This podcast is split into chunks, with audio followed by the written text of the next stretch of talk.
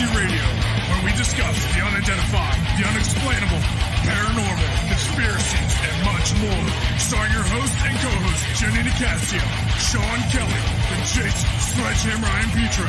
Brought to you by UPRN Network. Now for your host, Jenny Nicasio.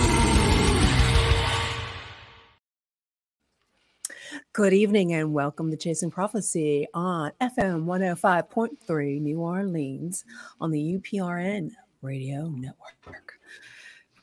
We're going to discuss everything and everything beyond the scope of normal. Remember to like us on Facebook, follow us on YouTube and TikTok, guys, because now you can go fact. TikTok.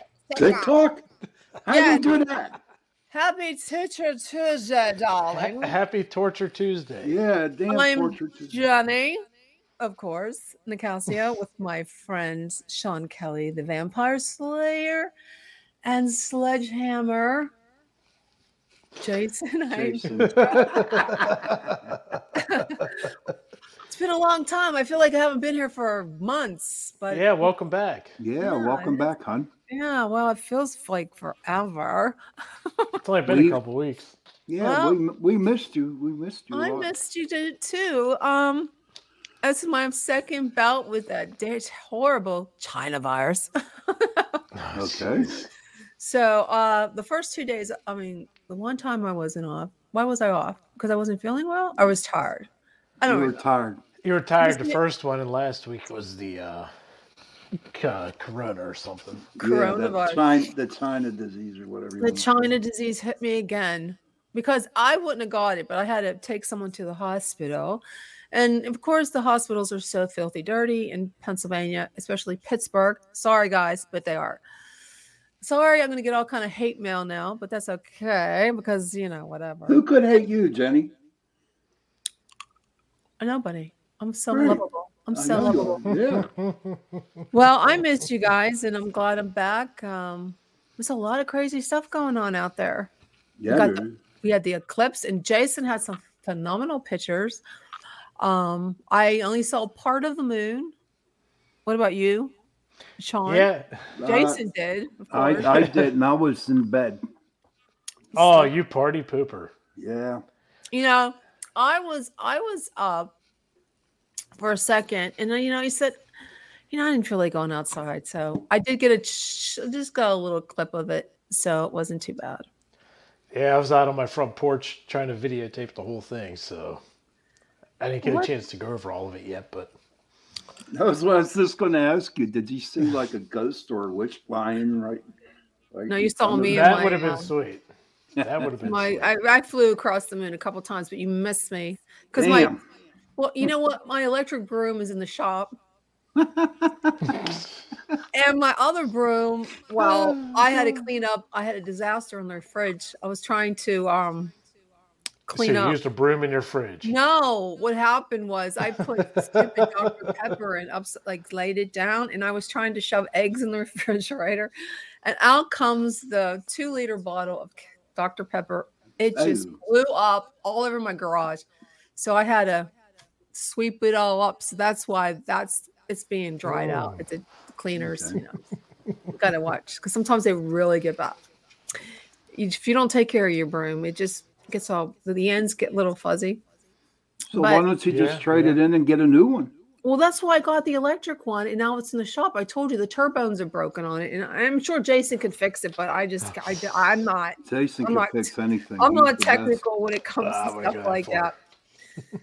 But uh, there's other stuff going. There's so many crazy stuff on the news. I mean, I'm sure you guys got a glimpse of the um the Senate. he- Is it the, what is that some kind of hearings where there there were some kind of congressional hearings for um the UFOs, and there hasn't been one since 1968, which is pretty cool.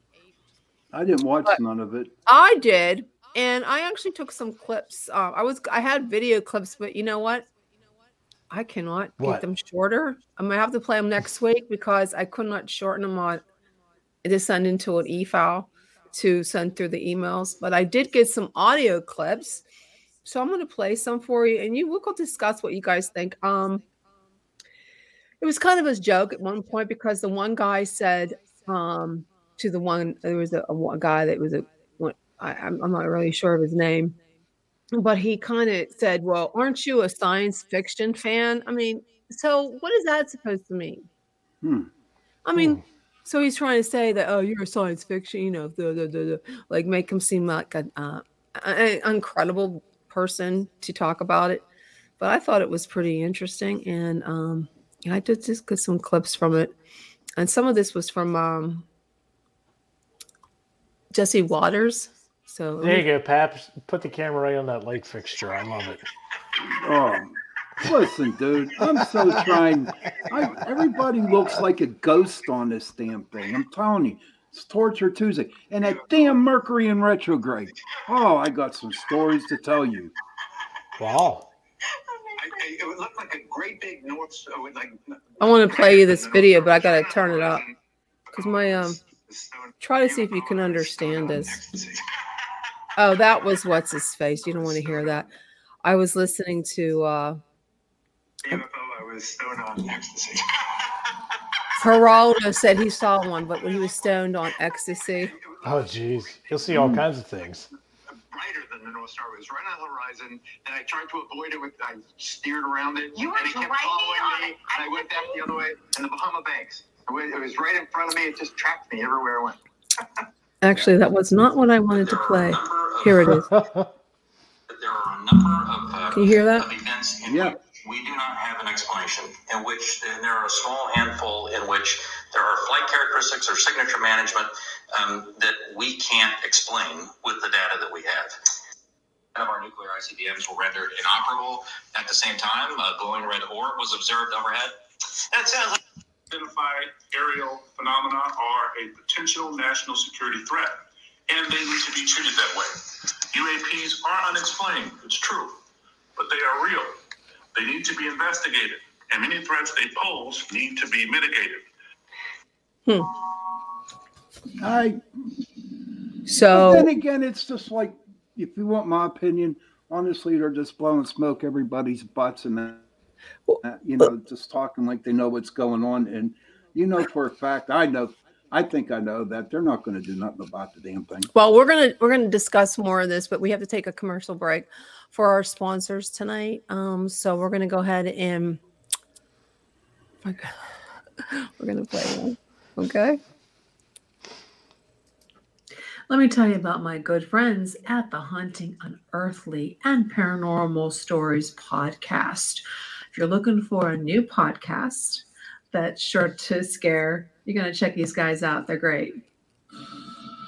Welcome to the Haunting, Unearthly, and Paranormal Stories podcast. Each week will be a different event, whether paranormal or some other strange and unexplained happening. Maybe even a haunting located near you will be examined and relayed to you. These events and stories are based on events have been given to us by the people who experienced these events in their own lives. check them out. They're really good. And we're going to talk about a little bit about my other friends. Um, they are, let me tell you, via CBD hemp. Okay. No, check them out. Guys, I know you tried something like this before. You did, Jason, for sure. We talked about products that help I you did. with colds and sore throats, especially with COVID. And I know how that is since I just I'm recovering from it. But um, have you ever taken the CBD product hoping that it would help relieve stress? And I need that so much, especially sleep.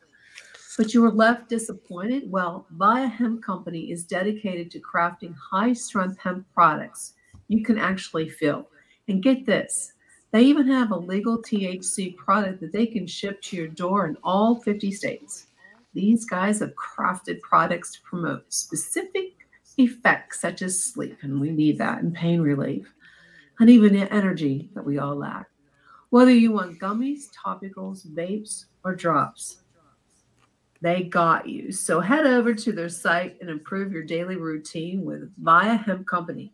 Visit viahemp.com and use the prophecy 15 code prophecy 15 that's via v I I A H E M P dot com. Check them out. You're going to surely like it. I know I did.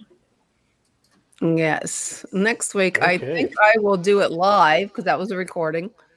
I sound a little nasally there, so I'm going to try to get my. Hopefully, next week I won't be so bad, but definitely um, via hemp CBD. You got to try it. I personally like gummies myself because, but you have to be careful because once you have one, you want to keep eating them. So, and you're all Dude, just eat the whole bag. you're all stoned. like, "Ah, Wow. No, I'm teasing. eat the whole bag and then call us. I will. Yeah. Yeah, we should have a show after you eat the whole bag. Seriously. I'm really hot right now. I'm like sweating. It must be um it's um all that um no. oh, no. So anyways, a lot of those um those uh UFOs that they saw were more like drones. They admitted it. They were they were they were their own drones. But you know what? If they're so worried about this, why don't they do something? Like it could be China or Russia. And I hear an echo. So why am I hearing myself? It's all in your head, Jenny. Is it? Yeah. I hear How many gummies did you eat before you came on? yeah. Yeah, welcome No. back. Welcome back. Oh my God. No, I'm fine. I, I'm okay. It's just like I don't have the air on. I really don't need the air on, but I should probably put the air on. Well, you know, when I was in here the other day, I started my diet again, by the way.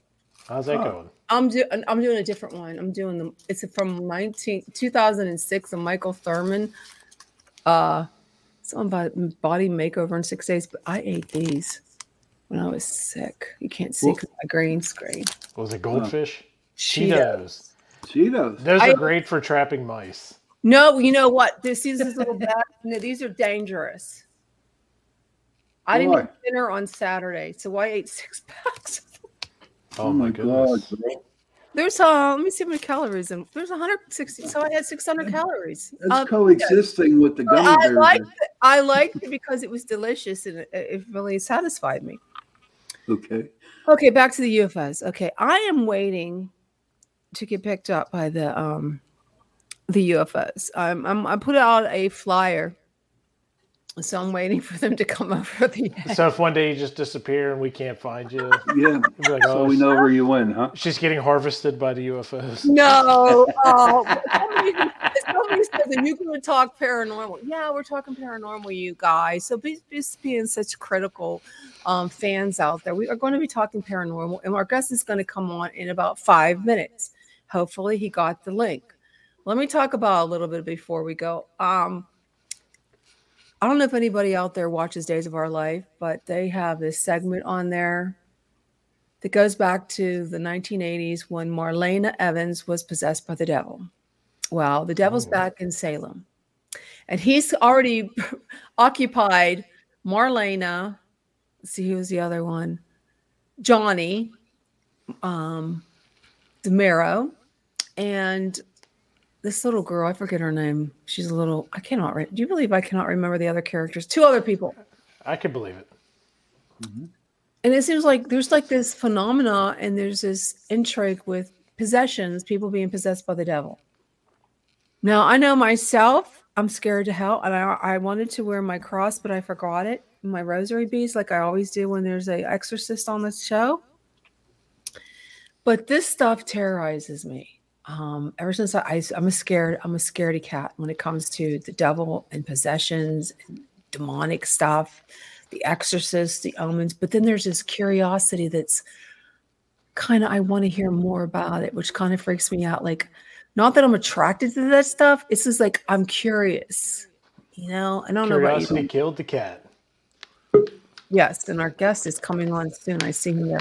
Well, I so tell you what, ever since I saw the uh, uncut version of the original Exorcist movie from the 70s, I tell you what, that movie is still as scary today as it was, I'm Yeah, sure, it is. back then. well You know, the uncut version is. I don't know how this um, Adam like he's our guest. He's a layman, um, and he's a church decree expert in religious demon in demology, demonology. I used to have a um, my son had a, an encyclopedia on that stuff. Freaked me out. And uh, Adam is is he's um, an expert in exorcisms for someone close to us because we are from Pittsburgh, the Diocese of Pittsburgh. And he's also served as an expert in these areas and training priests, which I thought was pretty interesting, and deacons and a lady in many other dioceses, um, which is really interesting. I, I can't wait to pick his brain. He's an auxiliary member of the International Association of Exorcists, a Vatican recognized private association of the Christian faithful based in Rome. This is so cool. And he has over 15 years of working and training in exorcism and that's crazy enough. Exorcism ministry. I would like to get a degree in that, but he has witnessed and experienced a number of miracles, and that's cool. And I can't wait to hear about that. And some which he has been appointed to investigate by the church. He's also worked in the Tribunal of Pittsburgh Diocese and pursuing a canon law degree. And his upcoming book, is you got to read it the exorcism files it's so cool so without further ado welcome to chasing prophecy adam it is it's it's i'm so happy to have you here and i'm so excited because this is a topic that terrorizes me fascinates me and intrigues me hi adam hey adam hi everybody it's nice to be here welcome to torture tuesday we might need an exorcism of the show to get all the demons out Probably. so we can have a flawless show. we always have actually is pretty go- going pretty good. Normally it doesn't. So I don't know. Maybe it was the divine mercy I said earlier. I don't know.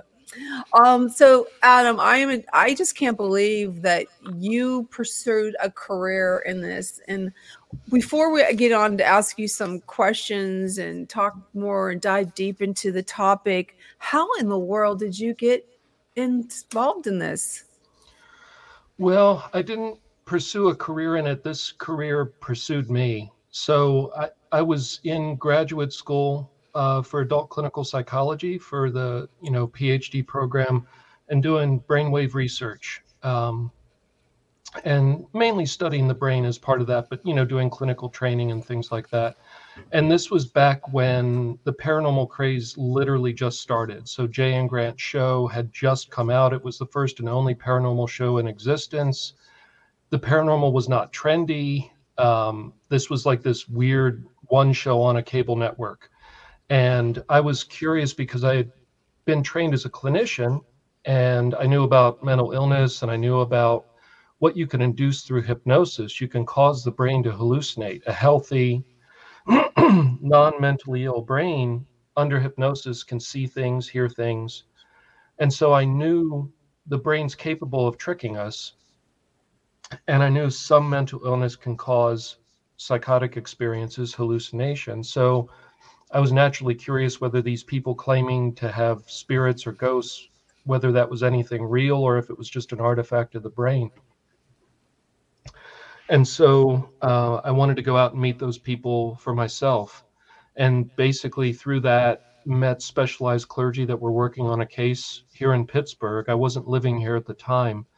And those specialized clergy, there was relatively few in the country in those days. This was about 16 years ago um, that were doing exorcism work. So a lot of extraordinary doors opened. And yeah, it's just been a snowball rolling down the hill ever since then. So now I'm I've been deeply involved for a long time. Mm-hmm. When I when I hear about all your um, credentials and what you've done, it reminds me of the um, CBS show called Evil. And mm-hmm. are you like that? Are you the the um the other you know you're probably more like a psychologist sort of almost, or are you more like no, no. I, I spent 15 years kind of working in psychology, so mainly in forensic settings in the in the state prisons, working with the criminally insane and um, seeing the extreme of mental illness that you can find in the prisons. Which sadly, that's where the mentally ill, a lot of them end up these days, is in our prison system. So that's when I did my work in in more mm-hmm. psychology. And the last 15 years has been pretty much exclusively exorcism training. So the only way part of the psychology that I use now is when I do an intake interview, if there's pretty obvious signs of mental illness that I'm Mhm. familiar with. I can pick up on that pretty quickly.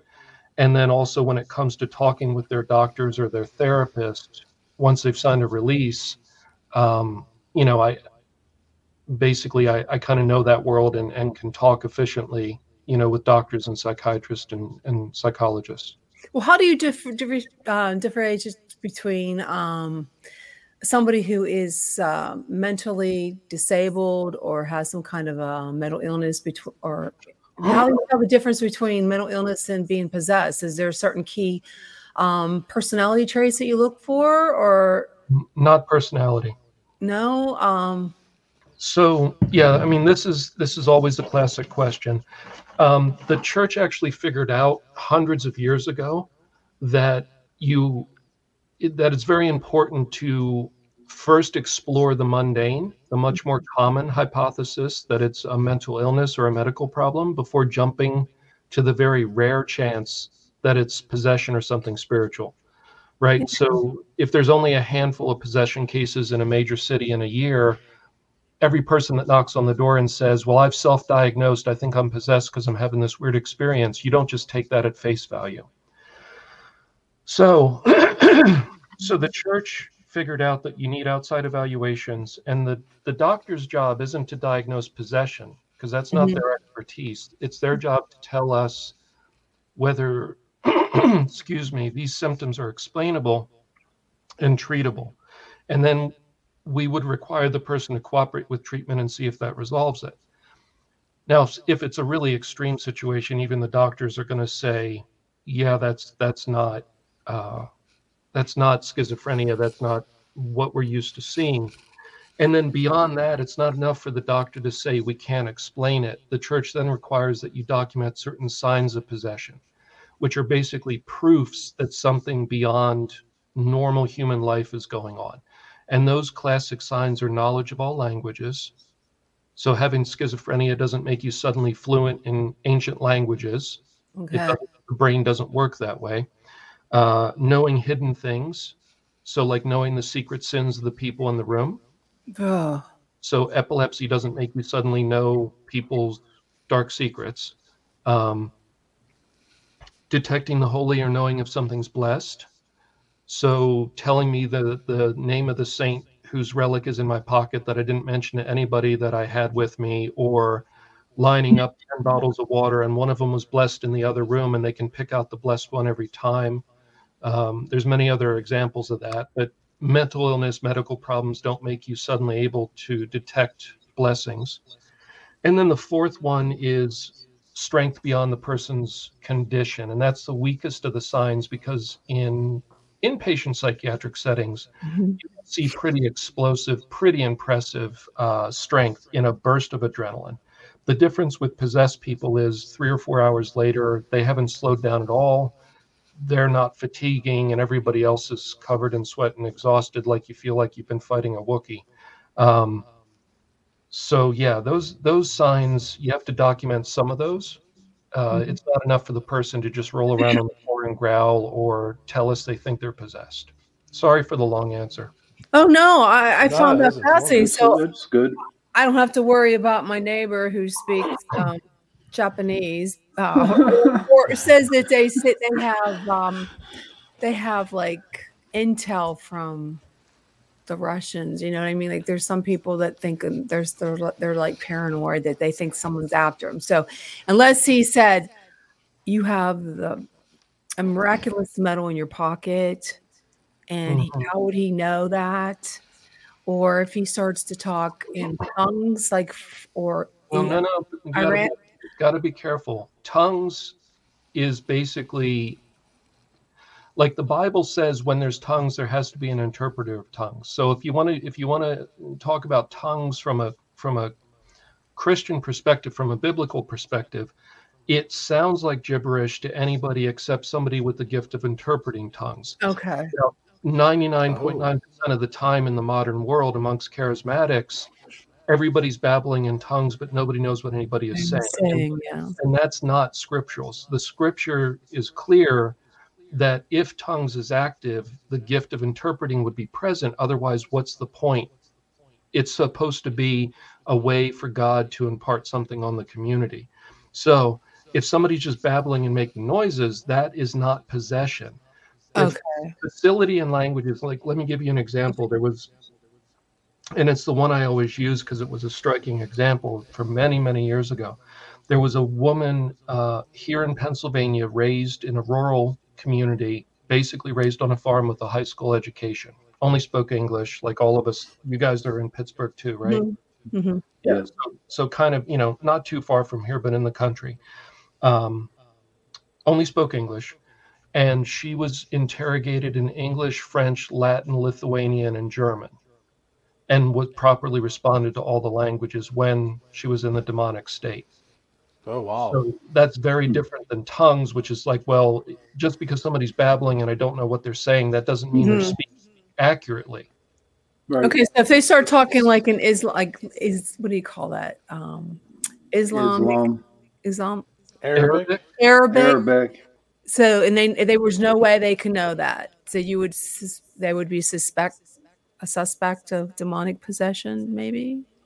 if there was e- i mean just based on that i would want to investigate i would want to investigate a lot so usually if somebody's possessed their life is a shrieking nightmare and they have a lot of other complaints they're not just speaking in a language but yes that's an example so we we had a person here um, who spoke in a dialect of Arabic from southern Iraq. Basically, it's modern Sumerian, um, that region of Iraq. Uh, and there was somebody in the household that spoke Arabic, about eight different dialects. And so they knew this person was actually speaking legitimate, specific Arabic of that uh, dialect. So, but you're not going to see that in a vacuum on its own. You're going to see that as just one sign that goes along with all the suffering of being possessed. Possession isn't just knowing languages.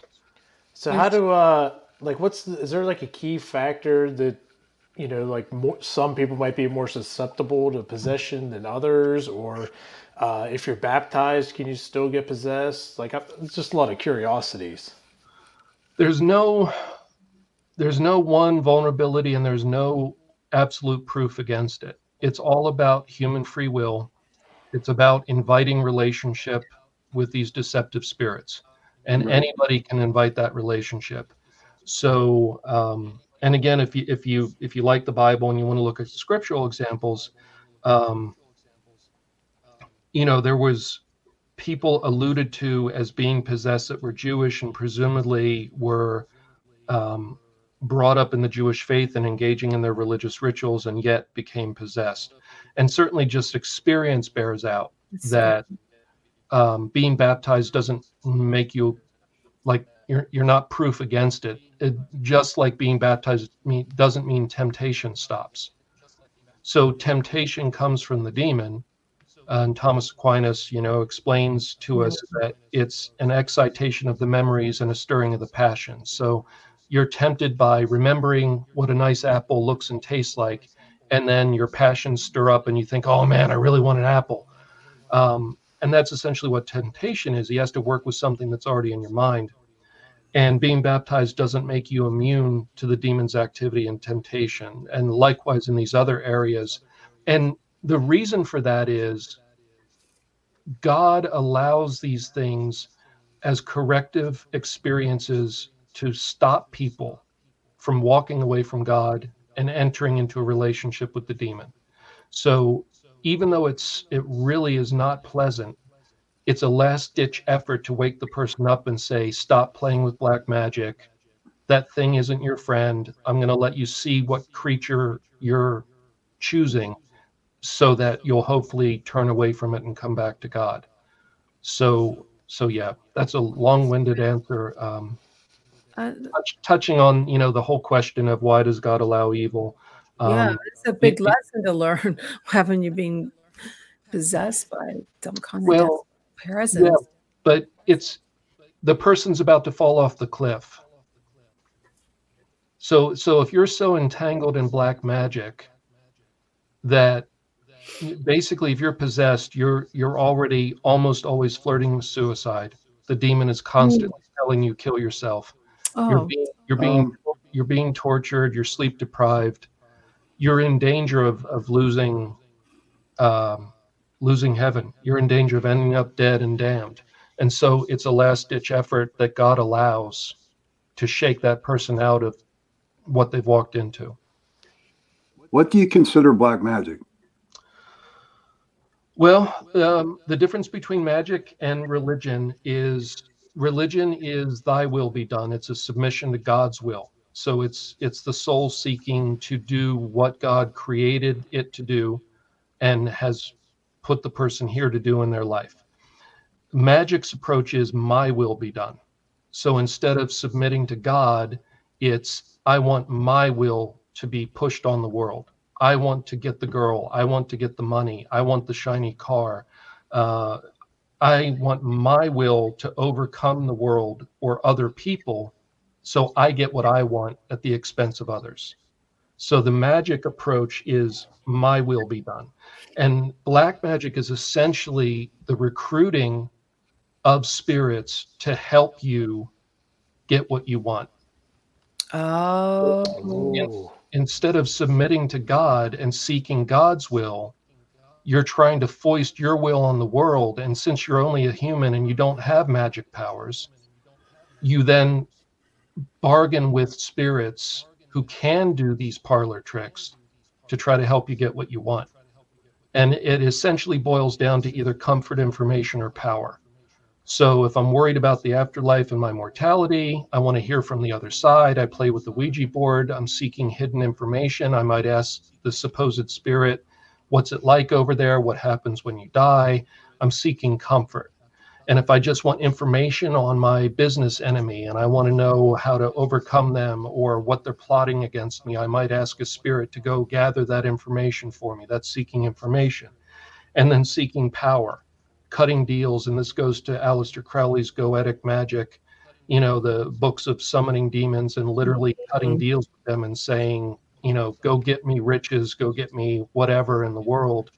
Um, and they make these offers to us at exorcisms sometimes. You know, they'll offer to, if we'll just stop and let them keep this person, you know, what do you want in the world? We've got the world wired. You know, just tell us what you want. Um, so, yeah, essentially, black magic is the recruiting of spirits to get what you want in life. so anything that you when you dabble into all that um occult stuff that you open the doors to demonic possessions Well, possession is the is kind of the end of the road. So typically, you don't go from zero to possess the first time you dabble in it.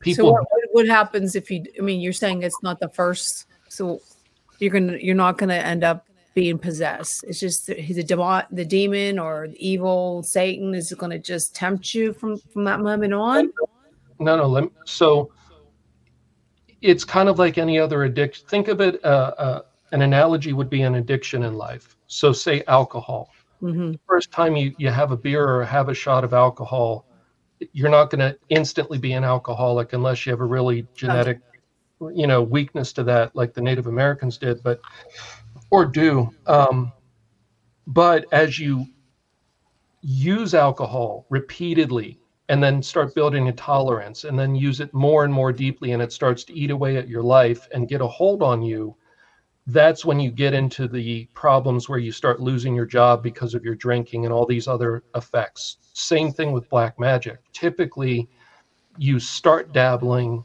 the demon pretends to be harmless or even something friendly your guardian angel your dead grandmother um, you, the child that you lost that you're bereaved about, whatever's going to make you drop your guard, the demon's going to pretend to be that in the beginning until it gets you to do more and more and deeper and deeper and submit your will more and more to it until you get to the point where you can't back out on your own. Then the relationship switches to prete- from pretending to be subservient to you to now starting to control you. I don't like what you just did. You're not going to do that anymore. I want you to go over here today instead of spending your time with that person. I want you alone. I want you separated from your spouse or your family, whatever it is. It's going to start becoming a, a domination of the person. It's no longer doing what you're asking it to do. And then eventually it's going to say, uh, all this suffering that I'm putting you through could end if you just give yourself to us. So it's going to start torturing you to the point where your your life is just a nightmare. And then it's going to say you got two ways out of this situation. You can either kill yourself or give yourself to us entirely. And typically that's when the people give in entirely and, and become possessed. So it's a process. It's not just, you know, bam. Mm. Jason, can you hear those questions? I mean, can you hear what he's talking about? You're having a little technical problem. Yeah, it keep everything keeps glitching over here. well, there's, you, are in Philly, aren't you? Must, I'm, I'm still in New Jersey right now, about uh, 40 minutes out of from Philly. It must be the hotel Wi-Fi not the best. Maybe. Oh yeah. So, um, why why the devil most intently attacks priests, priests and religious vocations? Because ordained clergy are greater enemies. So if you were a criminal organization, would you attack the cops that work in your city or would you attack the street people? You want to strategically take out the people that pose a threat to you. Now, is there is there many priests that are attacked by um, demonic? No, no, because they're they're generally generally they're not allowed to outside of maybe a minor parlor trick because the priest isn't going to be breaking these rules and opening up to that relationship. Well, what could happen to all the what happened was it last year when all those priests got busted? Is it possible the devil got in there? Which which ones? The ones that molested kids. Um, sure. Yeah, I mean, uh, there's a difference between what would be considered ordinary activity of the demon which is temptation and sin, which can drill down and become very deep and, and disturb sin. So obviously molesting children is is a highly advanced sin that's very destructive and, and a deep relationship with sin. But that's still considered an ordinary activity. The extraordinary activity, demonic infestation, demonic oppression, and demonic possession, doesn't necessarily come just from sinning. Now, temptation, especially temptation to molest or do any kind of sex crime, almost certainly is coming from the demonic. And so the demon has a hand in that, just like any sex offender in prison. The demon had a hand in what they did. Okay, now to come back with another question, real quick. Um, if if it's a priest and he's at the rectory or he's in the church, isn't the devil not allowed to be in there? Oh no, he's allowed, he's allowed to be there. He is. Yep. Sure. Um, the beginning of the Catholic Mass, uh, they still do it at some masses. You'll see it at Easter and, and other big holy days. At before, as the Mass is starting, a preparatory step, the priest will go around the entire church with holy water and sprinkle holy water on the people. Okay. And this is before the Mass starts. And the ancient understanding of why that was done was to drive the demons away from the people that would distract them from their prayer during Mass. So, okay. yeah, so no, it's it's not like they can't be there. Now, typically a possessed person within about 15 10 to 15 feet of the tabernacle will be under so much distress that they'll be shut down. They'll they'll usually collapse. So being in a certain proximity to the Eucharist, uh, even if they don't know it's there, it's not like you could say, "Oh, it's psychological." They can see the tabernacle because they're in a church. I had a situation many years ago when the church was under renovation. The tabernacle was actually stored in the priest's office in the hall, and there was a big uh, event going on where they were cooking a lot of food and a person started demoning out there and we moved them into a utility closet to not scare anybody else to try to get them calmed down. We had, didn't realize that father had moved the tabernacle into his office which was right next to the utility closet. And so the demons actually became more enraged and terrified because they were now about 15 feet away from the tabernacle, but we didn't realize, mm, we didn't put that together. So um, it certainly hurts them to be close to the tabernacle, but they can still be there. Okay. Interesting. Yeah. Um, no. It, it. This is this is fascinating. Um, I wish we had more than an hour because I would like to. You're in Pittsburgh, right?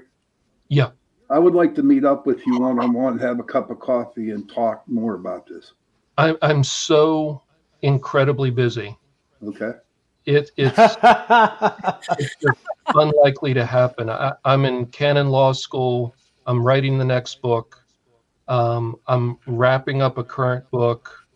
Uh, I'm helping. I'm starting a radio show with a friend on Catholic radio starting this Saturday. Um, it's just Oh. it's plus exorcisms every week. It, I don't. Wow. I you don't. actually have exorcisms almost every week. oh, every week. Yeah, we we do That, them. Oh, wow. that is that is terrifying to even to hear such a thing that's every almost every week. It I is- mean, it is that- every week. We have four cases going right now. that is that's the It's- scariest thing I've ever heard. And I mean, I watched that that show Evil, and I I see they say that they get a lot of their um, materials real.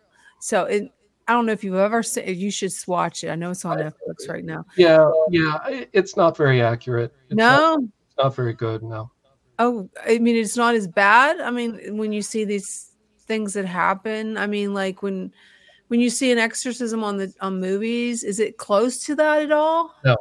No. No, the, these are writers in Hollywood. Thank you. Are they less severe? I mean, or are they worse? They're writers in Hollywood, and so they they amp up everything and they make stuff up to add to it. So, Okay. like if you look at the movie The Exorcist, um, the main book that he used, and I don't have it with me because I'm at home. Um, I forget the the entire title, but it's a thick book on the history of exorcism, possession, and exorcism across cultures, not just in the Catholic Church. In the movie The Exorcist, they basically took every basically everything that happened in any case in that book, which spanned like 600 years, Mhm. and they crammed it all into one case, and then they amped it up. Like heads had never spun around. okay, so people don't walk with their arms out and well, no, that that could they happen. do. okay. um, we've seen we've seen bones dislocate spontaneously. Uh, we've seen the body bend in ways that it shouldn't bend, but heads never spin around. Uh, levitation is extremely rare. It's like one in two hundred cases. Um, so Hollywood, because it's it's Hollywood writers, they they most people you know they're they don't have access to people that actually do this and so what they do is they watch other movies and then they think oh well how do we amp it up um, and so no the tv shows and movies are not accurate the closest thing is the movie the exorcism of emily rose and in that the actual exorcism is not accurate but the but the portrayal of her becoming possessed is the most accurate i've seen I'm gonna have to watch that this weekend. Yeah, it's a good movie. It'll That's a creepy movie. Yeah. So how how does evil you, you have what was this uh, how evil can manifest itself in physical objects and um, or symptoms? So how does that happen? Okay, so, and don't worry about reading from the questions that you have. Just No, I want to know. I, I took printed these out because I'm I'm interested in Okay. them. That's why so. I normally so- don't do that. Ask you guys. Normally, I just pick my own questions, but I thought these were really interesting. So, how does it happen? So, how does evil manifest itself in physical objects like my um uh what do you call it? Magic eight ball. Well, yeah, that that's just a game. That's a toy. I know, but how could evil manifest that? Okay, so there's there's a couple questions I think in what you're saying. So so first off, fallen angels are pure spirit. They're not physical at all. There's nothing physical about them. However, they can have effects on physical things. So they can make an object disappear and then reappear somewhere else later.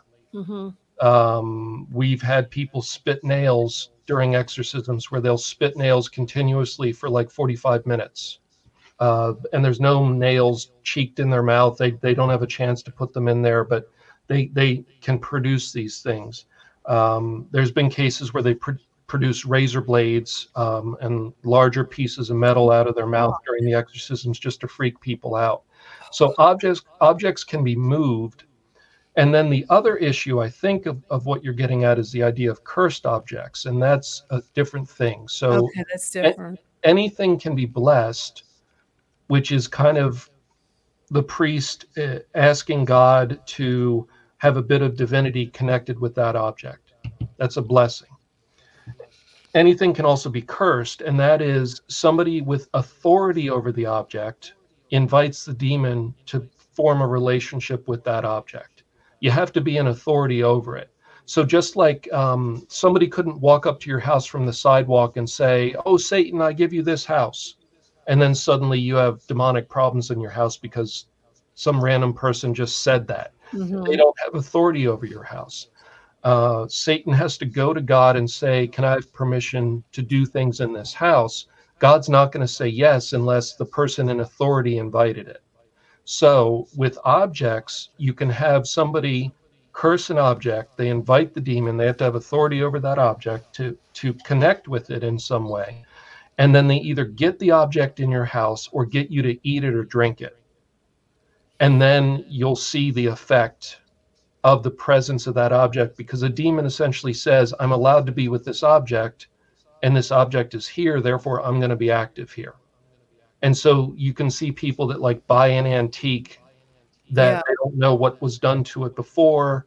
And it turns out that it was cursed. As soon as they bring it in the house, things start happening in the house that are disturbing. As soon as you remove the object, everything stops. That's an example.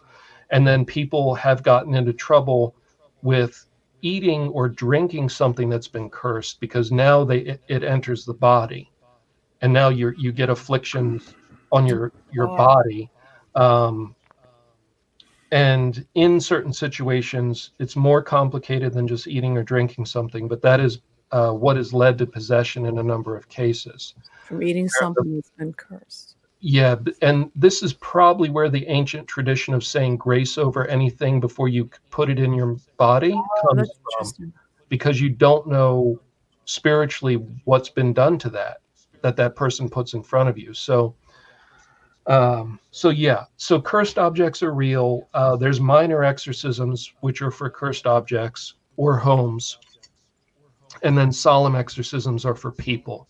So yeah, uh, finding and exorcising cursed objects is something that's done regularly. You better not just get anything from an antique store because you don't know what you're picking up. Somebody else's. Well, that's true. Antique stores um, is like the number one place to pick something up that is haunted or cursed or haunted, you know. But then again, there's some pieces there's a, that there's some good. I was just gonna say real quick. We're talking about these cursed objects. Where I worked, there was a uh, wooden box, a very old one, and a customer came down and took the box because he really wanted it. A couple days later, brings it back down and says, "Get this thing away from me." Ever since I took it home, it's just been nothing but bad luck and terror. And uh, I checked the box out. I didn't take it home, but you could just feel like there's a presence of something with it. Mm-hmm. What it mm-hmm. I'm not sure. Can you bless an object after you got it? Did it has a curse to get rid of it or not? Blessing doesn't remove the spirit. It has to be driven out. So blessing just ticks it off and makes it uncomfortable for it, but it doesn't remove it. Ah, so that's how people could have like their houses blessed and still have uh, yes bad yes. activity. Okay, yes. that makes sense now. Yeah, mm-hmm. typically mm-hmm. what happens is it goes quiet for a couple days and then it comes back with a vengeance. Yes, it does. Yes, it does. Okay, now you you um when you talk about possession and evil, opening the doors, going you playing with Ouija boards, uh tarot cards, we have two ghost hunters right here. Mm-hmm. Let they investigate ghosts, houses, and people. Now that you are saying that can open the door to it too. Yeah. So I I started this whole journey looking into people that claim to have this haunted stuff, and then I met most of the paranormal celebrities in those early years of the paranormal craze. Mm-hmm. Uh, you know, like I've been at a number of conferences with Jay and Grant. Um, I knew Mark and Debbie. Uh, they're dead. You probably know their case. Um, you know, a number of other people, uh, some that aren't maybe as prominent as they used to be. And over the years, I've come to understand. And and here here's the thing. So this is a long kind of soapbox, and I apologize, but okay. So the bottom line is ghost hunting is two things from a Christian perspective that's problematic. No. Number number one, it's a violation of the first commandment because you're turning to a spirit other than God for comfort or information. You're saying, "Show me there's an afterlife. Tell me something," um, and so you're violating the first commandment, which is to put God first and love God only in terms of any spirit. Secondly, from a if you're a Christian, you're doing you're literally doing exactly necromancy which is the definition of necromancy is calling the dead in order to talk to them and the from a christian at least for a christian um, it is vehemently forbidden so the word abhorrent is only used i think four times in the bible and the word abhorrent is how god is described as feeling towards necromancy um, so the his reaction to it, according to the Bible, is he'll cut you off from his people and turn his face away from you. So it's apparently a big deal to God. Now, the uh, the thing about ghost hunting, and by the way, a fifth to a quarter of all the cases we dealt with, house cases, oppression cases, um, and even in one case possession, but mostly houses and oppression, a, a, a quarter to a fifth to a quarter were ghost hunters in in all these years and those paranormal celebrities that you see on TV, most of them have had train wrecks in their life, but they don't put that on television. Mm. That doesn't attract viewers and it doesn't sell advertising dollars. So I know most of those people and I know the things that going on in their life that are private that aren't on the TV show. Uh, the shows sanitize it and make it seem like a harmless hobby. But if you've spent any time in the paranormal world, you know you've heard of innumerable people that have had serious fallout from playing with spirits. Um, you will sooner or later. And some things are, are more dangerous than others. So the Ouija board, the pendulum, divining rods are particularly dangerous because you're inviting a spirit to manipulate your body.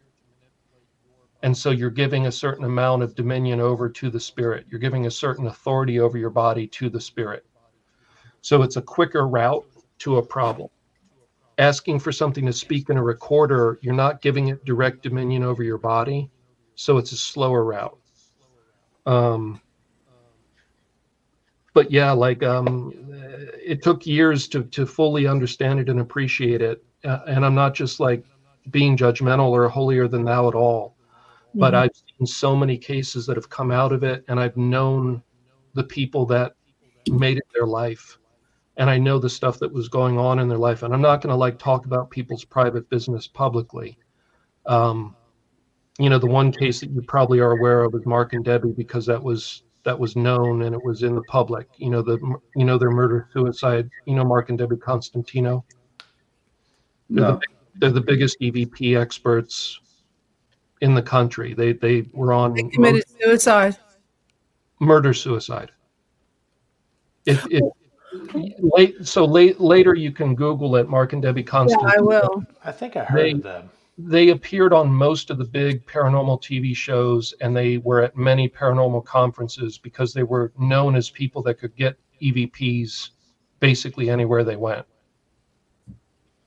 Well, what about um, the Warrens? Because she was very religious. I mean, she she was always saying the Rosary. I mean, she she was a I don't know if she was Catholic. Um, Elizabeth was it Elizabeth Warren? Lorraine Warren. Lorraine Lorraine, Lorraine Warren. Because I, she was very highly religious. Yep, and I yeah, I only talked with Lorraine once. I didn't know Ed. He was already um, dead by the time I was getting involved in this, but I, I'm friends with one of their close relatives. Um, the it's a long story, but basically, Ed and Lorraine did things that, from a Catholic perspective, you would never do, like using trance mediums to try to talk to spirits in homes. That was their main technique for figuring out what was going on with the haunting. Mm-hmm. And again, from a Christian perspective, from a Catholic perspective, that that's incredibly uh, forbidden. And so uh, they were doing things that that are absolutely not Catholic and are inviting all kinds of problems. It's also, I mean, I get it, I guess, but it's a little odd to keep things that are you're saying are cursed and yeah. then keep them and allow people to come into your home and interact with them. Uh, that I'm, I, I, thought, I, I, thought they kept them locked up in a room, but they didn't well, let anybody see them. Look at any tours of, of their museum there's only a few items that are actually in cases that are closed and locked. Most stuff is just out for the person to approach and interact with. And it just from a common sense level, why not exorcise those things and get rid of them? Why celebrate them if they've caused so much hardship and evil and if there's satanic stuff in there and um, so anyway I, am saying i get it there's a fascination there's a pt barnum component to that where that's fine, but they weren't doing things properly from a Christian perspective. They were using trance mediums and they were using um, spirit communication that you wouldn't use. Like like we, the, like we deal with hauntings very easily. It's really easy. Uh, if it's a poor soul, meaning it's an actual human soul, they're not going to talk to you because they're not allowed to. They're only going to signal their presence. You go and you say the prayers for the dead, and the haunting stops. It stops. All the activity stops, and it doesn't come back because they got what they needed. And if it's demonic, meaning it's destructive or scary, which is a clue that it's demonic, you go in and do an exorcism of the place and then you bless it afterwards, and everything stops. You don't play around and, and do recordings and try to find proof that they're there because what good does that do? Most paranormal groups, they they, and and I'm sorry for the soapbox, um, they claim that they're helping people, but in reality, they come into somebody's home that's in distress.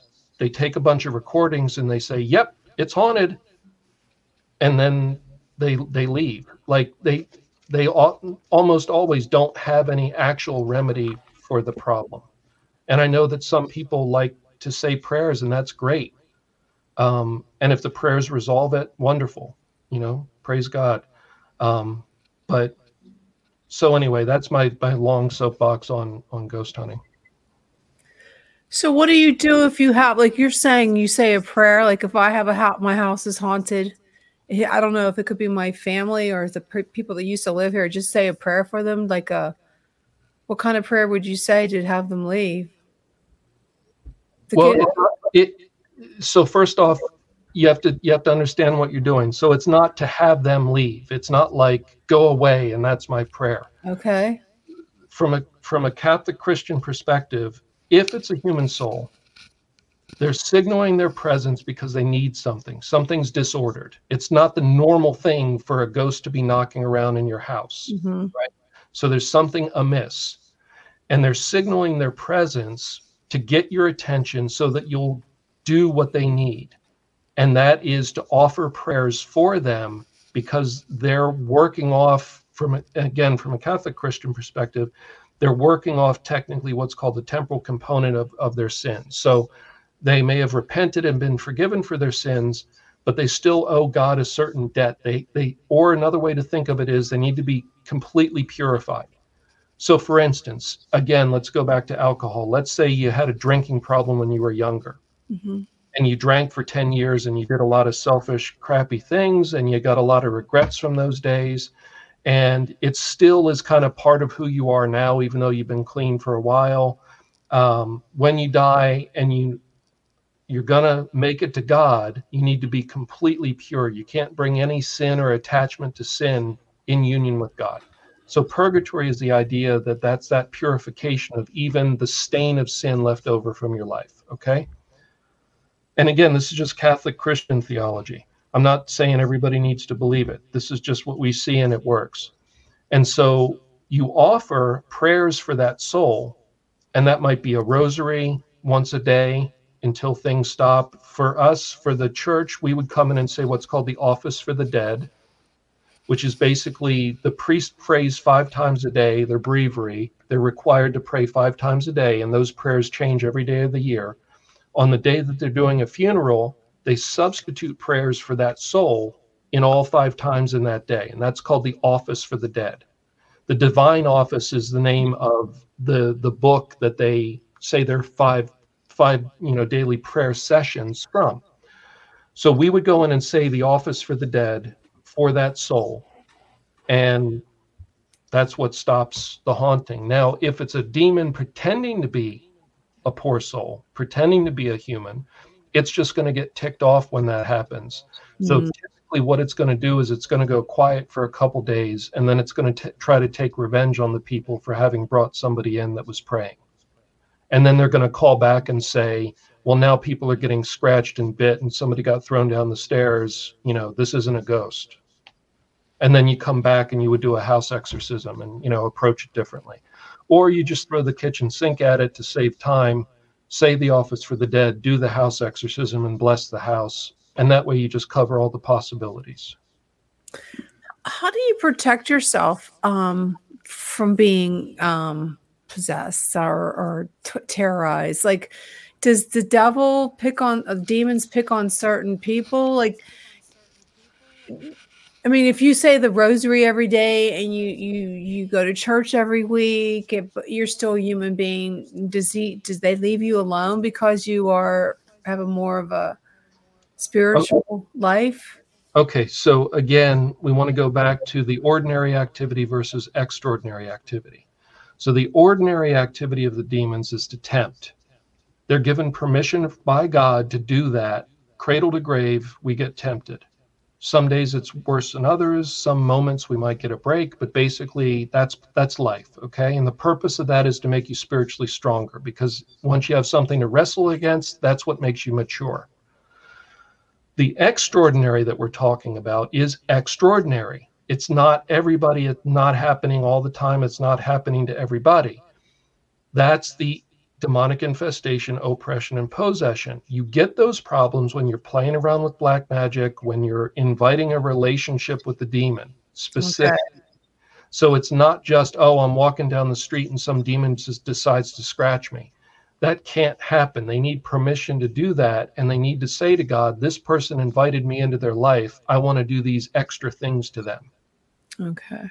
So as long as you don't make those invitations, and you st- and and from a catholic perspective you would say you stay in a state of grace and that means don't have you know unconfessed mortal sin on you. Now having unconfessed mortal sin doesn't instantly mean you're possessed. I'm not saying that at all but you want to as best you can take advantage of the sacraments. They're there if you happen to be catholic. Mm-hmm. and try to avoid violating the 10 commandments. That's a great place to start. But certainly don't play around with witchcraft and Satanism and, and go okay. at magic and summoning demons, basically. So, so if I stay a good Catholic girl and don't you play with the Ouija board, you don't need to worry about it. I don't have to worry about it. you might as well get a habit and be, uh, you know, like oh. Sister. Jenny. If you do play with the Ouija board, don't burn it afterwards. Don't, don't bury it. Don't uh, bury it. Yeah, I just get rid of it. I, I think those are myths. Um, yeah. Just throw it, throw it away. But it break it so somebody else doesn't use it, you know? It's a fascinating topic. Yeah, so, it is. So what tell us about your book. Is it this is what you're gonna have in your book? Yeah. So, the, so this is the third book. If you wanted to get like an overview of all this, uh, the first book, which is Hauntings, Possessions, and Exorcisms, would be the one to read. And that's kind of an overview of everything the poor souls, the ghost hunting, what leads to demonic infestation, oppression, possession, what it typically looks like versus the movies, like what it looks like in real life, uh, and how it's resolved. So that would be a good overview. The book that's coming out in September is more of a case studies book with specific real cases. Of course, all the details change, so you don't know who you know we're talking about but real cases to show you what happens, what has happened to people that have played around with these various inroads that we've been talking about. But the specific life story of that person, what they got involved in, why they got involved in it, and exactly what happened, and then how it, you know, how the case was resolved, if it was resolved. And so it's a case study book with a purpose of educating you on here's some cautionary tales. It's not about here's a horrible story to scare the crap out of you. Mm-hmm. I'm not sharing gross details because honestly, no publisher would publish it. Um, the things that happen to people are too horrible. Um, no publisher would publish it, and you wouldn't want to read it. But uh, some things I allude to just as you know, because you kind of have to warn about certain things. Mm-hmm. But, but basically, it's a case studies book, and that's what's coming out in September. I I just find it so fascinating. Oh, I don't know. I've always been like that. Oh, I know. I want to ask you. Um, I don't know if you know this or not, but um, when a baby's born, um, you're supposed to get your baby baptized. Now, I heard from a priest once say that as long the when your baby's born, Satan has claim on that soul until it's until it's baptized. Now, have you ever heard anything like that? Or Yeah. that is, oh, it is true. Yeah. So all of from from a Christian perspective, all of creation was tainted by original sin. Okay. Mhm. So the whole world, all of creation, including us that are born into it. Um, Jesus came to push the kingdom of heaven into the world and push that kingdom back. And so uh, that boundary gets pushed back by the church over time. When you're born, you're coming up, you're coming through creation, right? You're coming into existence through a tainted creation. And so you have that stain on you. It's not that Satan is possessing you, but you haven't been claimed by God yet. Okay. And so in the baptism, the actual baptism sacrament, it has an exorcism in it where the priest says, Satan, I cast you out of this baby.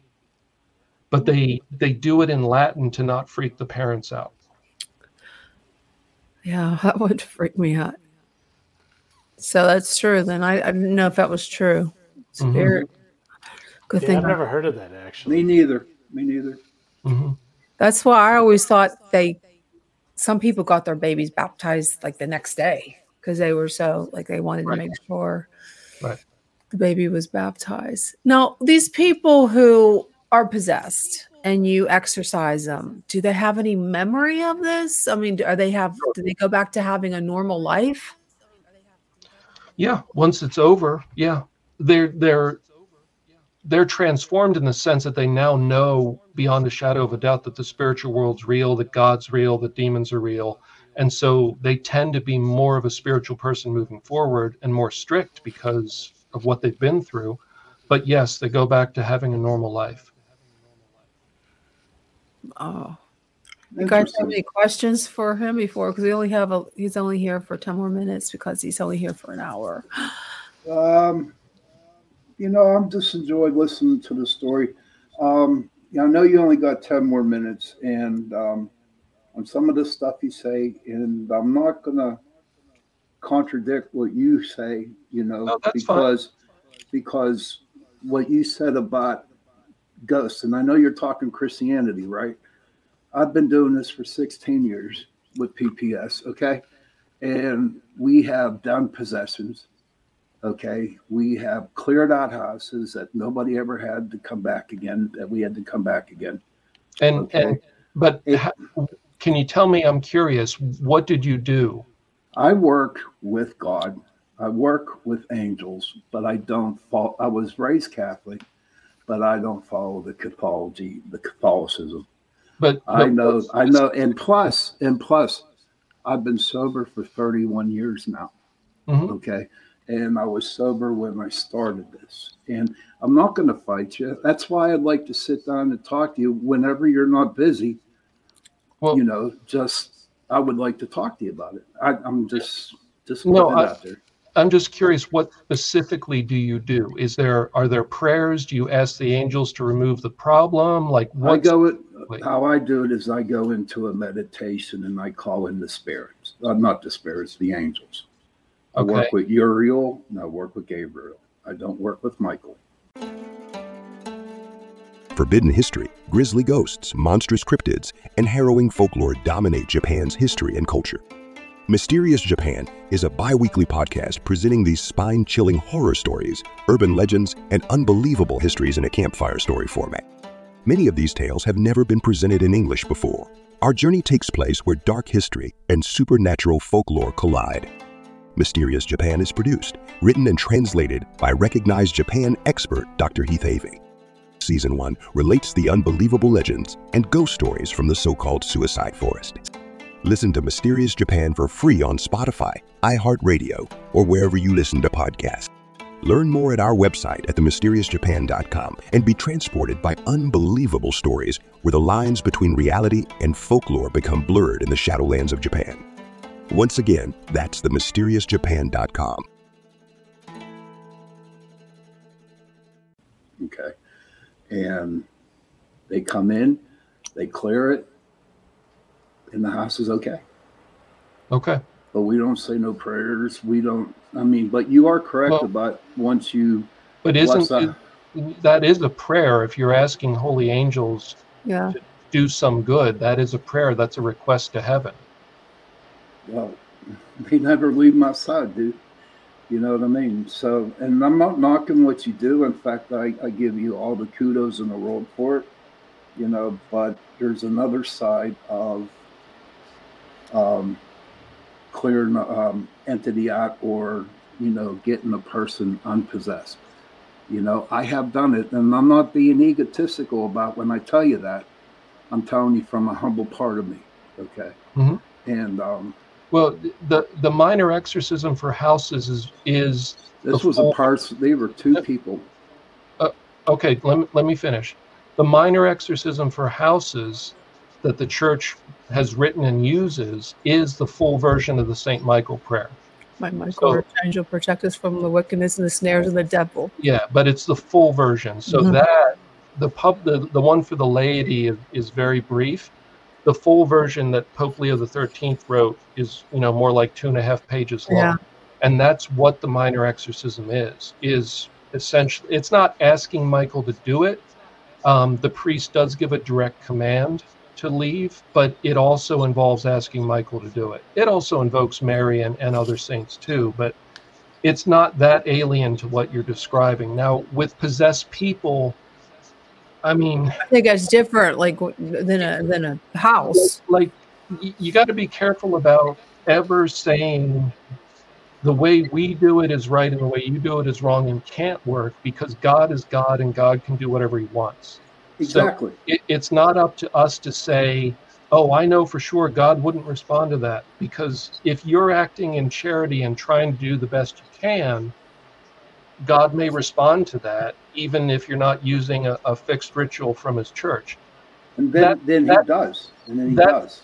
That being said, though, I would be surprised if a fully possessed person was that easily freed in the sense of like a fully possessed person, it can be a brutal procedure that takes years. Yeah, they can even take. ti- It would, prayers. Isn't it Uh, true that sometimes it can take more, like three or four times to an exorcism to get the demon out of a person? Six the, months. The one, the one I did was up the street. My brother was with me. My ex girlfriend was with me, and as that uh, evil or whatever was inside that girl, they actually saw my brother and my ex girlfriend saw it with their own eyes that there was a black smoke that came out of her head and went away. Did you ever see anything like that, Adam? Yeah. So, so uh, before we before we move on and forget it, um, though people are sometimes freed quickly, usually by the time they they come in for help, they've been possessed for many years, and there are many many demons inside of them, and it's typically six months to two years of weekly prayer sessions before everything is out. That's So, so the movies make it out to be that it's like, oh, it's one 10 minute prayer and it's over. That that's not how it works in, in real life. Um, so I'm sorry. And what was it, your question? Jenny, what was your question? I can't remember. I'm I- sorry. I'm sorry. I That's okay. I'm trying to think. Oh, I was just saying it takes like years sometimes. It's Yeah. just, just one time that a person. No, you said that. Um, Oh, you asked about the smoke. Um, yes. Did you have you ever? Did you so- see anything like that come out of a person? I've seen it on film. Um, so if you look at the medieval woodcut, medieval woodcuts or illuminated manuscript images of exorcisms, it'll show a little cloud of black smoke coming out of the person's mouth with a drawing of a little devil in it. Um, I have friends in Russia where they video the exorcisms in the Russian Orthodox Church. We don't allow videotaping because the danger of it ruining the person's life if it were to get out. Over there, they do videotape them. So there was an old woman who, when it came out, this billowing big cloud of dark smoke that like Wow. covered the entire area came out of her. Um, so I've seen it. I've not seen it in person. It's not the typical thing. Just like levitation is rare, and spitting nails is rare. Um, the actual smoke thing is rare.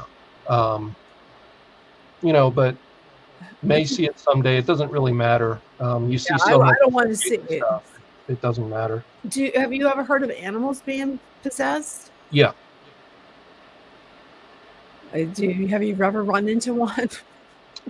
Um, I've seen animals go crazy in house cases um, and suddenly viciously either attack, each other or their owner or leave and run off and leave the house and never come back. Oh my! That's done more as a torment for the owners to hurt oh, them. I bet. Um, and then we have had demons literally say to the priest, I don't want to go back to Satan to be punished for failing. Give me permission to go into the nearest dog. Oh, Oh, Uh, geez. Wow. and of Wow. course of course the priest doesn't because but uh, so you know there there's references and of course the, the bible story of um, the demons asking jesus for permission to go into the pigs so there's even a reference in in the bible about them entering in. what happens if you eat the pig? Won't the won't the devil come into you? Well the thing is once once the pig was dead i don't think the spirit would remain there No. No, i don't i don't think I so don't think so either. Uh, before you leave, I just I still can't understand how a demon can go ask God, "Is it okay if I possess this person?" just read the go read the book of job in the bible Job. Yeah. Okay, I'm gonna write that. down. j-o-b That's the best book in the Bible. I mean, Bible. why would he? Well read the book of job and you'll Okay, see then why. I'll figure it out then on Yeah. when I read it. but but it- but essentially it's god honoring our free will so if we've asked for the demon the demon then goes to god and says look they asked for it can i have permission to do this and because the person asked for it god honors our free will he respects our free will and allows us to choose that Okay, one more thing. I have so many questions. A person who can um, believes that they are psychic and they can talk to the dead. Are those people not really? And they claim to be Christian. Are That- that- again you you can't really i mean you you can can't claim- be you can Christian and you could claim to be Christian, but you're not behaving in a Christian way because if you go to if you go to the Bible, people that consult psychics and mediums, it's again it's called abhorrent to God. okay, It but I mean, really really ticks him off.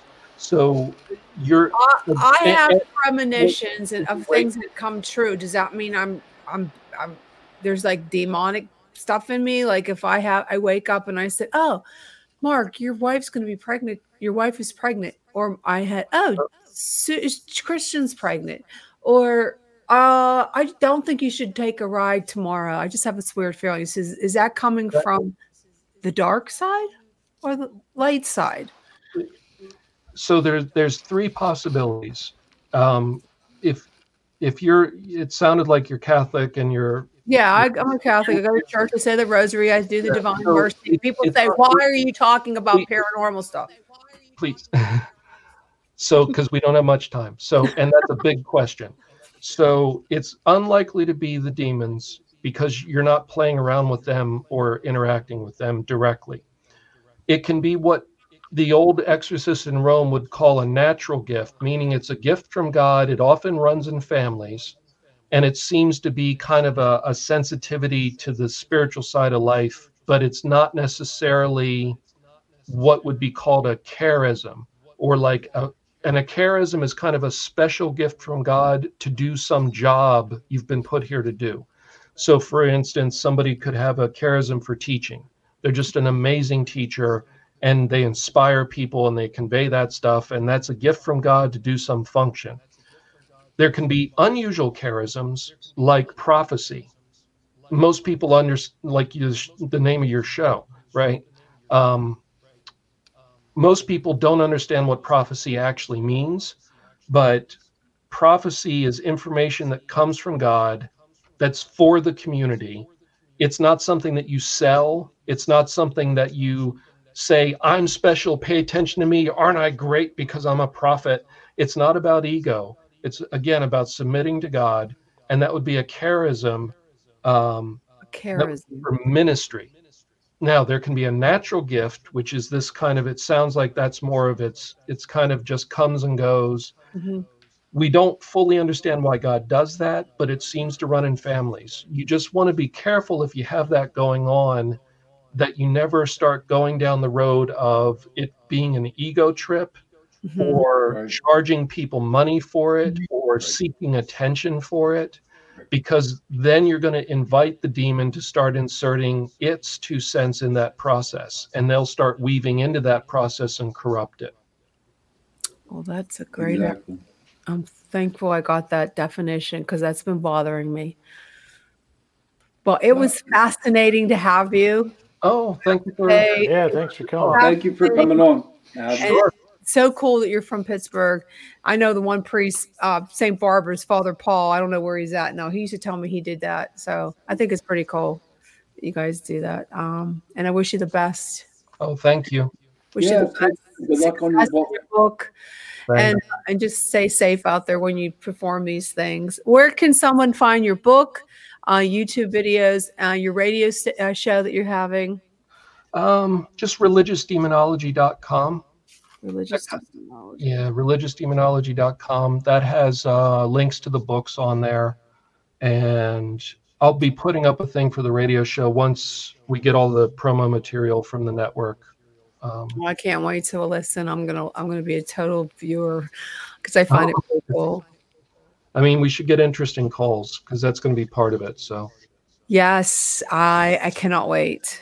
That is going to be fantastic. But get, thanks again for tuning in, guys, and thank you, Adam, for um being on the show. I really love it. You have Thank a great Adam. night, and thanks again. sure god bless you and god bless God your bless you too. bye bye Bye. Wow. I thought it was great. Oh, I think it was great. I know you don't, Sean, because some of the things I things tried that to you. listen as much. It was good. I tried to listen as much as hear I us? could, but the uh, Can us? torture, the torture Tuesday, it's constant glitching over here. Like I, Oh, everything- man. Gotta be the I internet. Most of it, yeah. You have to go back and It is, listen. it's- It's, very, it was a very interesting topic, and actually, I like this um, exorcist guy um, better than the other father um, that was on it because he seems like he really went into depth of what it means to be possessed and the difference between um, being possessed and mentally ill. I just found it fascinating, and, and Lisa, and the, what did you, what did he call that? Uh, Chaz, ca- um, Charisma, Kirk, charis- something. We're from Pittsburgh. I don't know. That's charisma, the natural thing. Because I always wondered and I always fought with that because I mean I've had so many weird stuff since I was a little kid. And then I started to dabble and stuff. I used the tarot cards and I did angel cards and I did um moon rituals and all that But stuff. that doesn't make it bad, Jen. I know yeah, I you- know what you're saying because But no, but do you know how many hate emails I'm going to get? why? Because he talked about black magic, the witches, and stuff Well, like that. black magic I'm, is gonna I'm take tell- you I'm telling you right Black now, Jen. magic I'm, will take you down to the wrong road. Black magic is bad. I'm, I'm going to get a ton of emails, hate ones. Black magic is bad. You're gonna mean, get if you you're gonna get hate TikTok. If you're talking about if you're talking about Wiccan and stuff, that's totally different than black magic. Is when you worship Satan. Look it up, Shaw. uh, There's Jay. not too much. There's not too much. The ones I know do not worship Satan, but they do Black magic. magic. eh, Look it up. On, just look it up right now. Black. The definition of black magic. Okay, I'm gonna look it up right now. I am too. Not Trust- the, not the I mean, band. black magic black magic Not not the band. Not the definition. Wait. Not the, the not the you know not no kind of um like definition. Okay. Look up black magic. the type of magic which is believed to use the power of the devil in order to do evil. That is Okay. the definition of black magic. I mean, if they're doing like light magic, healing magic, uh, you know, stuff like that and Wiccan, that's not black magic. Black magic is when you're dealing with, you know, the mm, candles and rituals and sacrificing babies, and even the black magic mass is mocks the um Catholic mass. Oh my god, a Charlie horse! See, every time I talk about this stuff, You ain't.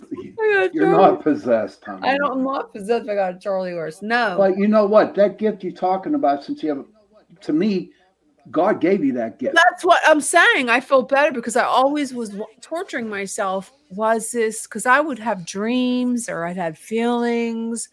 I remember one time I um remember those chain letters that if you don't do this and you don't send it out, all these people will die or bad accident. Oh Uh, yeah, yeah, God I hates sure you do. Okay, well, I did it, and I picked all these names in my family, and all this bad shit happened. And then I thought to myself, well, was I just having a premonition that that was going to happen? And so, or I would have just, I would just think of something like, I remember when I was working as a hairdresser, this is like, oh my God, forever, probably about 30 some years ago. And it was a slow Monday it was a, it was called Haircrafters in Murrysville, and we were just talking, and I go, you know, I always wanted to go to that castle in New Jersey, the haunted one. Remember what that was called? The castle in Brig- Hey, I'm in New Jersey. Where's that? Yeah, I think it was in Brigantine or something. It was a it was a haunted castle. And I go, but I'm not going to be able to do that anymore. Out of the blue, and all of a sudden, on the way home from um, work, I there was an announcement that it was it burned, killing like 54 people. That freaked the shit out of me. And then I would have premonitions like almost every day. And it would drive me crazy. And I, I didn't like it anymore. So I said it to go away. And then one time I said, I wish it would come back.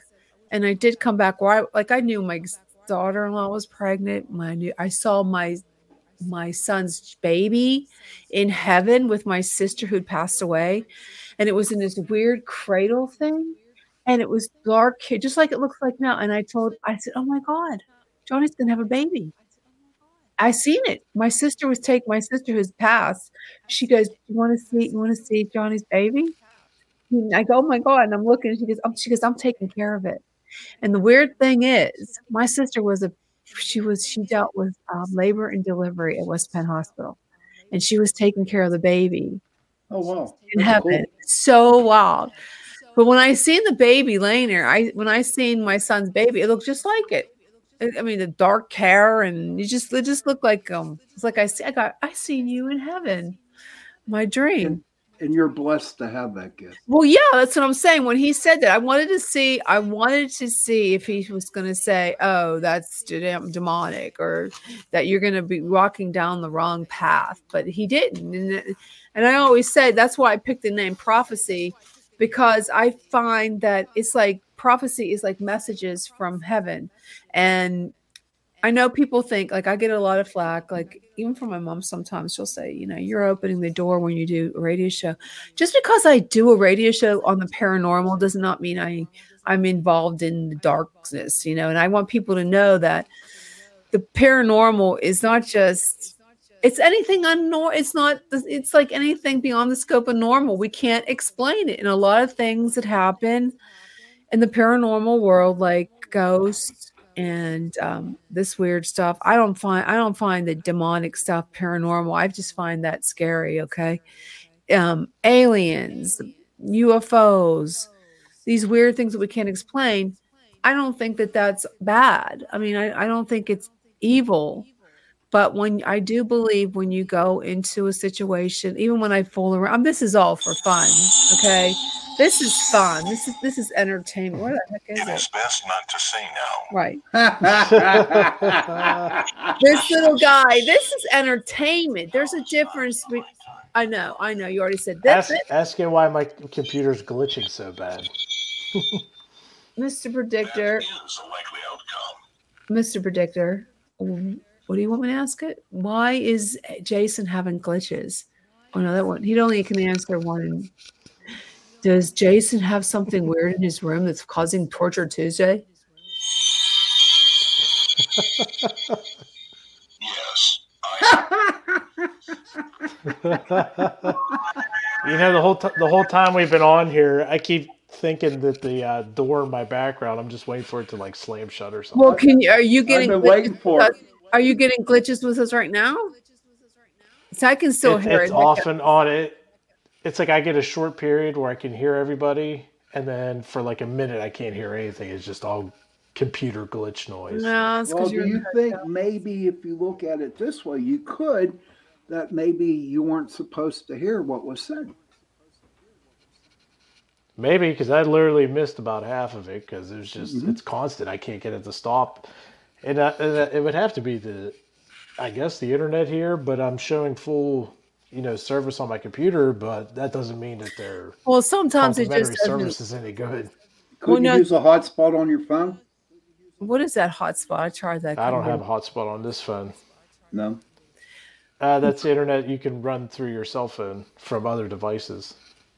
Oh, okay. I, I haven't tried that, but sometimes, Say like your cell phone would be yeah.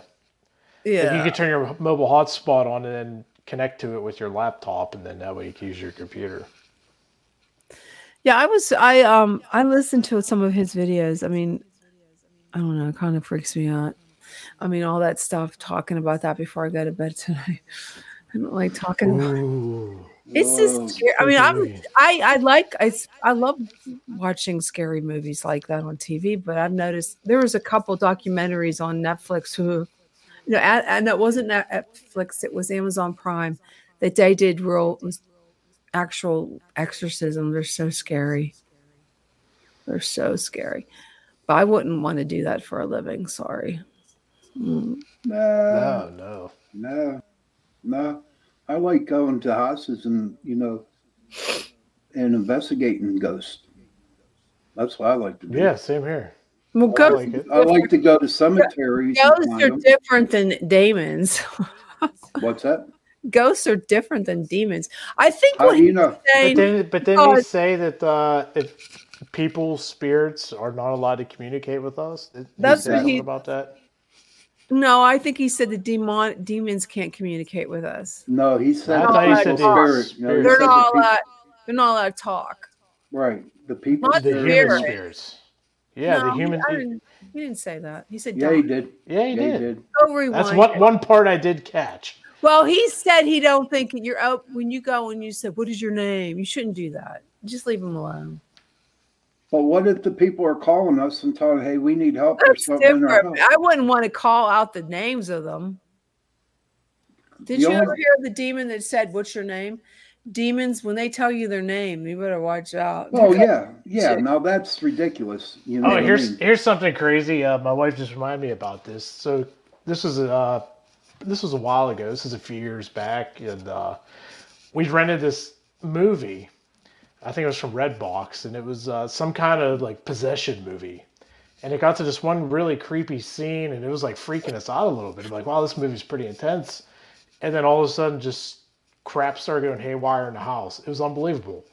So to the point that we actually took the movie out, we wa- stopped watching it and took it back immediately to the red Why? box. Was, what was the And movie? what happened? I I don't know. I don't know if, if there it was just bringing something in or what, but it was just crazy. Well, I forgot think I think that. movies can do that. I think anything when you, when you I think anything like that can happen.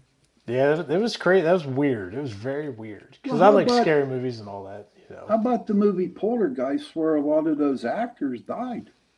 Well, wasn't that on like actual Indian burial ground that they Yeah. shot most of that? Something like that, and that little girl died, and a couple other people died because of that, or they got really, really sick after Yeah. that movie was done. Wasn't Yeah. he talking about something else that he said to watch that I never heard of the uh the Constantines. I never heard of them. I'm gonna have to look that up. They- I do believe if you're possessed, you're gonna kill you. I think a lot of the people that commit suicide are tortured by some kind of demonic presence. People who commit suicide because depression is um it could be you're tortured mentally, um, physically, emotionally, and it could be how do you know it's not some kind of um, possession that takes over these people who commit suicide? I mean, you have to be hurting so bad to take your life, especially some of the ways they that gunshots, like why um, what's her name? That Judd lady, Oh, um, Winona, why? No, why? Yeah. And, and the mom, the the mother, yeah, that she shot herself in the head. You have to be tortured, and what do you think that the, the evil does? Satan does. He tortures people. He tortures people to the point where they commit suicide. What about like uh what about Robin Williams? Because they said he Yeah. suffered from depression. But yeah, depression. was it- is, how do you but know? was it depression or was it possibly uh Demonic you- possession. you know something possessing him? all that yeah, you time, don't just- know. So Am I possessed then? what? Am I possessed? No. All right then. Yes. Did you And I commit have a lot of de- and I have a lot of depression. Well, people who are very Tons. yeah, people who are some people who are depressed and s- are alcoholics. It was drug Naomi Judd, by the way. Naomi, Naomi, Naomi. some people who are possessed suffer from major depression, alcoholism, drug addiction, sexual addiction, um, pedophiles are all. I'm not saying that's why you go. Alcohol, You know, drugs. My God, if- I should have okay. been dead a long time ago. Well, if medicine doesn't help you, that's what he's saying. That sometimes they're possessed. That's why they do this evaluation on them to see. But that's the devil ha- makes everybody I, sick. Uh, and, and you know, I'm I'm not going to fight you all night about this. I'm not going to debate it with you because I I have a problem with the Catholic Church, and so I'm not really. Even though I went to school for 12 years, Yeah. I, I do But- not I do not recognize their beliefs anymore. Well, you don't have to, but you have to. You, you have. You don't have to recognize their beliefs.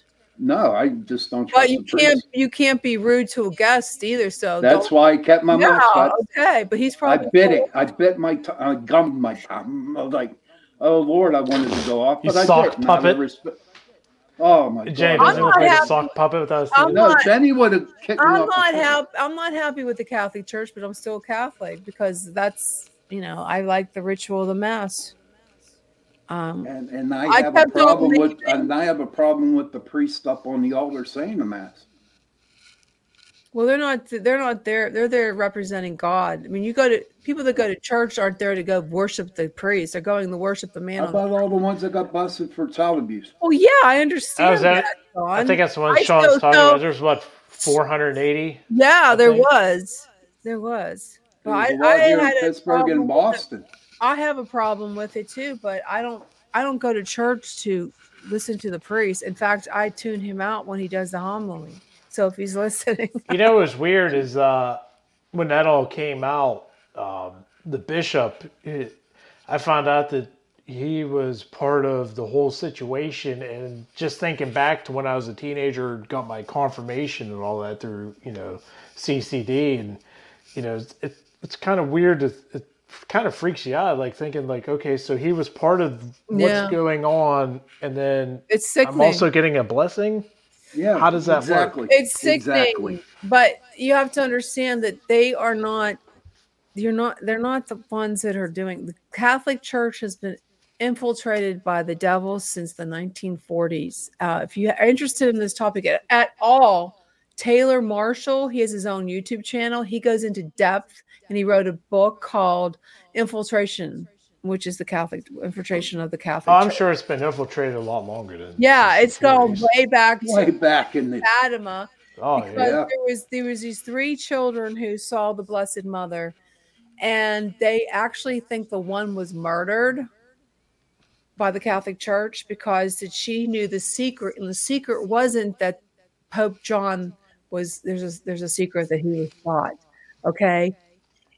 The secret was that she told the Pope was the Catholic Church was infiltrated by the devil.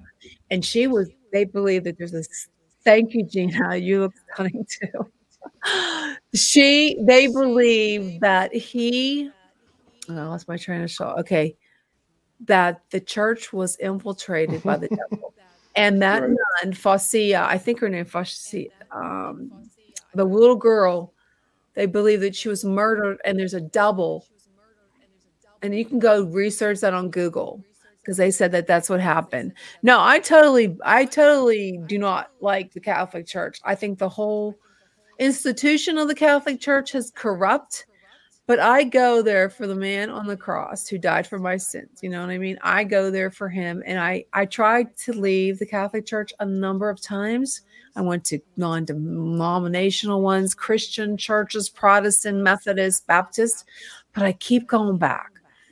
But well, what's it? Okay, uh, and and that's good. But Saint Thomas, who wasn't put into the Bible, Saint Thomas Yeah. wasn't put into the Bible, and his theory was, and this is what he thought: Why do I need to go to a four-wall building? You don't. With no, You I'm don't. just saying. This is why it wasn't put into the Bible. He went uh, to me. I'd rather go sit out in the woods. I would sit or sit Mm-hmm. by a creek, and then I can talk to God. yeah, I do that all and I feel better. I do that all the time. But there are good and there's bad forces out there, and we, you know, you can't. He's just say he was just saying you can't open the door because if you open the door, it's sometimes they let them in, and then it's too late. And in in in in my in our me and Jason's deal, we never let a demon back in. Well, good. All right then. So it's He wasn't he, he, he, he no, listen, Dan, no, he talked about the ones that he saw on TV. Yeah. He's the one he talked to them, but he never sat down and talked to a regular paranormal paranormal group like us.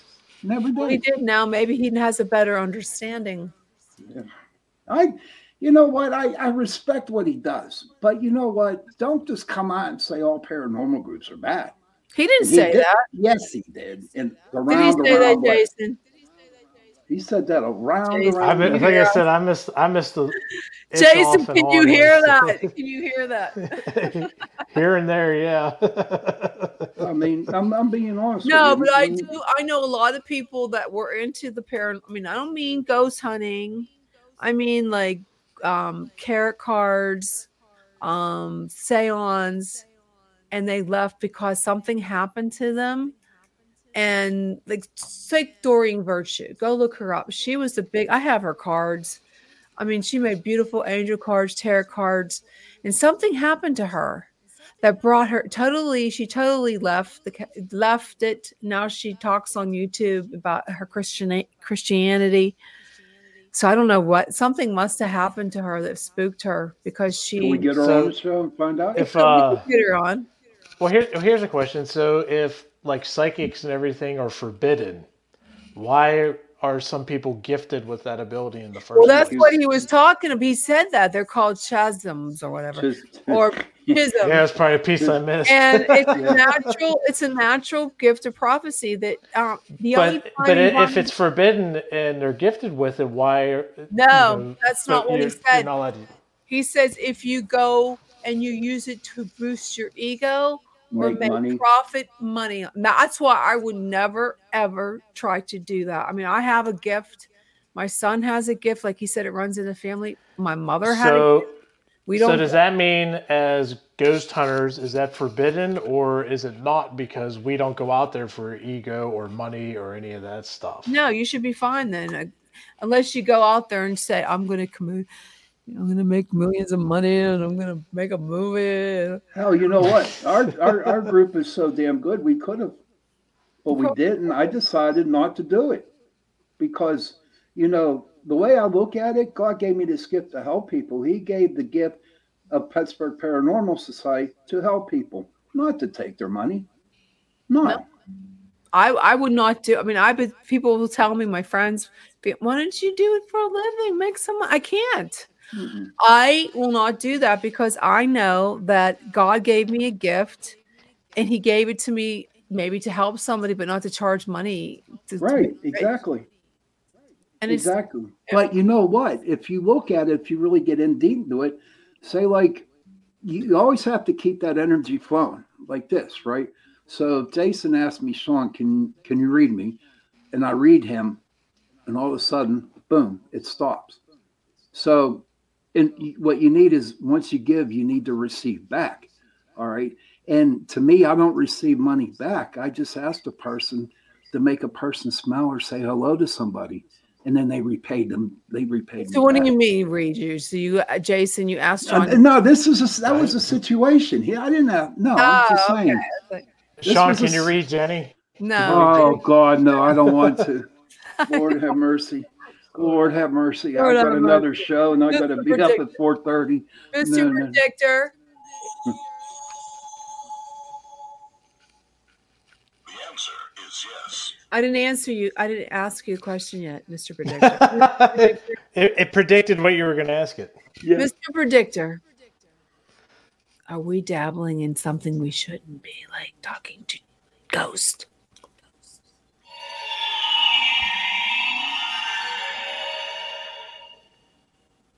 Is a strong possibility.